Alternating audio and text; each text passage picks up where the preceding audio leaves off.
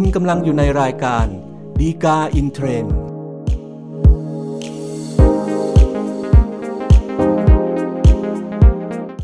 สวัสดีครับ ท่านผู้ชมท่านผู้ฟังทุกท่านนะครับ พบกันอีกครั้งกับรายการฎีกาอินเทรนด์รายการที่นำสาระดีๆที่น่าสนใจเกี่ยวกับคำพิพากษาศาลฎีกา มานำเสนอสู่ท่านผู้ชมท่านผู้ฟังทุกท่านนะครับ รายการนี้เนี่ยจะทำโดยกองสารนิเทศและประชาสัมพันธ์สำนักงานศาลยุติธรรมนะครับอย่าลืมเช่นเคยนะครับถ้าท่านต้องการติดตามสาระจากเรา อย่างรวดเร็วแล้วก็ทันท่วงทีนะครับ กด subscribe หรือว่าติดตามไว้นะครับ เพื่อที่เวลามีตอนใหม่ๆเนี่ยท่านได้รับการแจ้งด้วยความรวดเร็ว แล้วก็ทันท่วงทีนะครับสำหรับเนื้อหาที่น่าสนใจที่เรานำมาพูดคุยกันในตอนนี้นะครับ ก็เป็นเรื่องของการบังคับคดีประมูลแล้วก็ขายทอดตลาดนะครับ ซึ่งปกติแล้วเนี่ยเวลาที่มีหนี้สินมีคำพิพากษาที่ต้องชำระหนี้ตามคำพิพากษาก็ต้องมีกระบวนการบังคับคดี ซึ่งปกติแล้วก็จะเป็นการยึดทรัพย์เพื่อเอามาขายทอดตลาดถูกไหมฮะ แต่ว่าในกระบวนการขายตลาดตรงนี้นะครับจริงๆแล้วทรัพย์มันจะขายได้ราคาเท่าไหร่เนี่ยก็เป็นเรื่องของการสู้ราคาการประมูลกันในระหว่างผู้เข้าประมูลแต่ละครั้งนะครับ แต่ว่าจุดที่มันเป็นประเด็นที่อาจจะเกิดข้อโต้แย้งกันได้นะครับ ก็คือเรื่องของราคาประเมินแล้วก็ราคาเริ่มต้นนะครับ ซึ่งในตอนนี้เนี่ยปัญหาที่เราจะนำมาพูดคุยกันนะครับ ก็เป็นเรื่องที่ว่าตัวโจทย์ที่เป็นเจ้าหนี้ตามคำพิพากษาเนี่ยขอให้เจ้าพนักงานบังคับคดีใช้ราคาประเมินใหม่นะครับ ตามที่โจทย์ไปว่าจ้างบริษัทประเมินไว้เนี่ยเป็นราคาเริ่มต้นของการขายทอดตลาด ซึ่งก็จะมีปัญหาว่ากรณีอย่างนี้เนี่ยตัวโจทย์จะสามารถร้องขอในลักษณะที่ว่าเนี่ยได้หรือไม่นะครับสำหรับเรื่องราวที่เกิดขึ้นนะครับ ก็สมมติว่ามีชื่อนายไก่นะครับ ก็ไปกู้หนี้ยืมสินจากนางกุ้งมานะครับ แต่สุดท้ายเนี่ยนายไก่ก็ไม่ชำระหนี้นะครับคิดเป็นมูลนิธิประมาณสักสิล้านบาทนะครับ ก็ปรากฏว่า พอมีคำพิพากษาออกมานะครับหลังจากที่นางนางกุ้งเอาคดีมาฟ้องแล้วเนี่ยนางกุ้งก็ไปสืบหาทรัพย์สินนะครับ ก็ไปสืบทราบมาว่านายไก่เนี่ยมีที่ดินอยู่ 447 แปลงนะครับ ก็ไปแจ้งเจ้าพนักงานนะครับพอดีเพื่อให้ยึดที่ดินทั้ง 447 แปลงเนี่ยมาเพื่อขายท่อตลาดนะครับเจ้าพนักงานพอดีก็ไปยึดทรัพย์มาทั้ง 447 แปลงตามที่นางกุ้งไปร้องขอนะครับ ก็จะเข้าสู่กระบวนการ ขายท่อตลาด ซึ่งก็จะมีการประเมินราคาแล้วก็ตั้งราคาเริ่มต้น เบื้องต้นเนี่ยเจ้าพนักงานบังคับคดีก็ต้องราคาประเมินที่ดิน 447 แปลงเนี่ยที่ราคา 23 ล้านบาทนะครับฝ่ายนางกุ้งก็ทักท้วงว่าไอ้23ล้านบาทเนี่ยมันน่าจะต่ำเกินความเป็นจริงไปต่ำกว่าราคาตลาด ที่เขามีการซื้อขายที่ดินในละแวกใกล้เคียงตรงนี้นะครับ ทางเจ้าพนักงานบังคับคดีก็เลยนำเรื่องเนี่ยเข้าหารือนะครับใน คณะกรรมการกำหนดราคาทรัพย์จังหวัดนะครับ ก็มีตัวแทนของหน่วยงานหลายส่วนด้วยกันนะครับ สุดท้ายเนี่ยคณะกรรมการกำหนดราคาทรัพย์จังหวัดเนี่ยก็กำหนดว่าให้ใช้ราคาของกรมที่ดินนะครับ ซึ่งคิดเป็นตารางวาละ 500 บาทนะครับ รวมทั้งหมด 447 แปลงเนี่ยนะครับ ก็ได้ 24 ล้านบาทนะครับ นางกุ้งก็ยังไม่พอใจก็ไปจ้างบริษัทเอกชนแห่งหนึ่งนะครับ เพื่อไปสำรวจแล้วก็ประเมินราคา ที่ดิน 417 แปลงที่ว่านะครับผลก็ปรากฏว่าบริษัทประเมินราคาเอกชนเนี่ยก็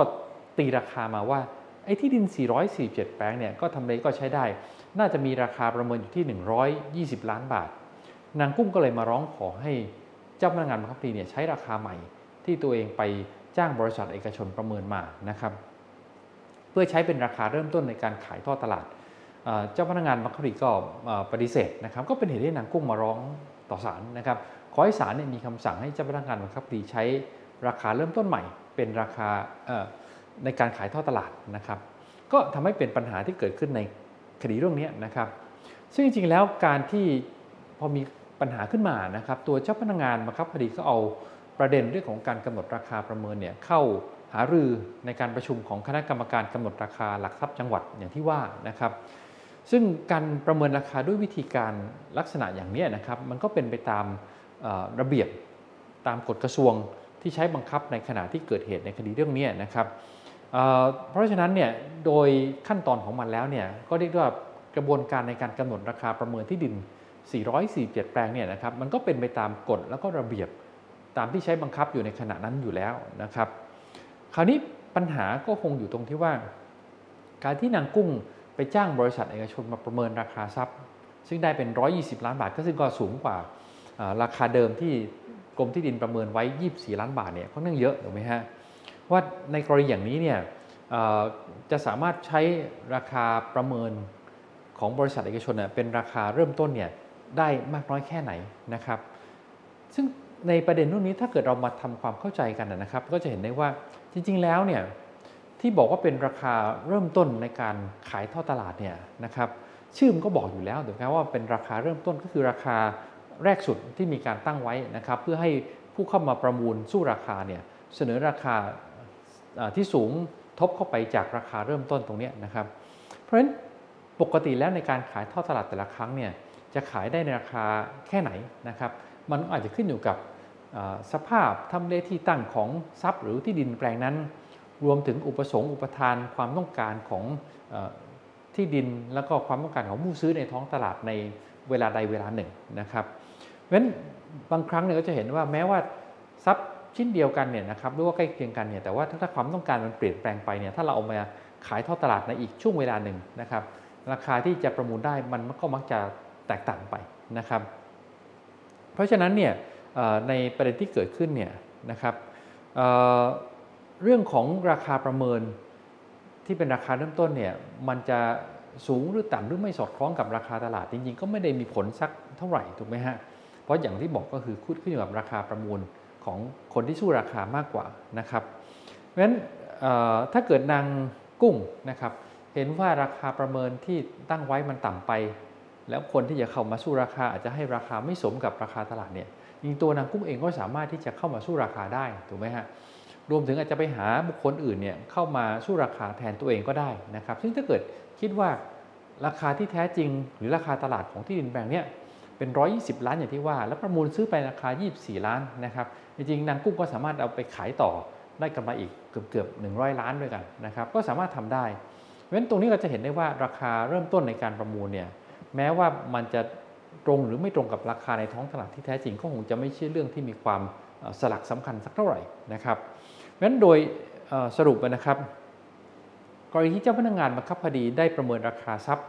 ที่จะใช้เป็นราคาเริ่มต้นในการขายท่อตลาดตามหลักเกณฑ์ที่กำหนดไว้แล้วนะครับแม้ว่าจะไม่สอดคล้องกับราคาตลาดในขณะนั้นเนี่ยโจทย์ว่าบรรดาผู้มีส่วนได้เสีย ย่อมไม่มีสิทธิ์ที่จะร้องขอ ให้กำหนดราคาเริ่มต้นในการประมูลใหม่นะครับตามราคาที่ตนคิดว่าควรจะเป็นไปได้นะครับสำหรับท่านที่ต้องการศึกษาข้อมูล เพิ่มเติมในรายละเอียดนะครับ ดูได้จากคำพิพากษาสารดีกาที่ 1287ทับ2565 ครับก็เป็นครบถ้วนครับสำหรับรายการดีกาอินเทรนในตอนนี้นะครับ อย่าลืมพบกันใหม่ในตอนหน้าครับ สวัสดีครับ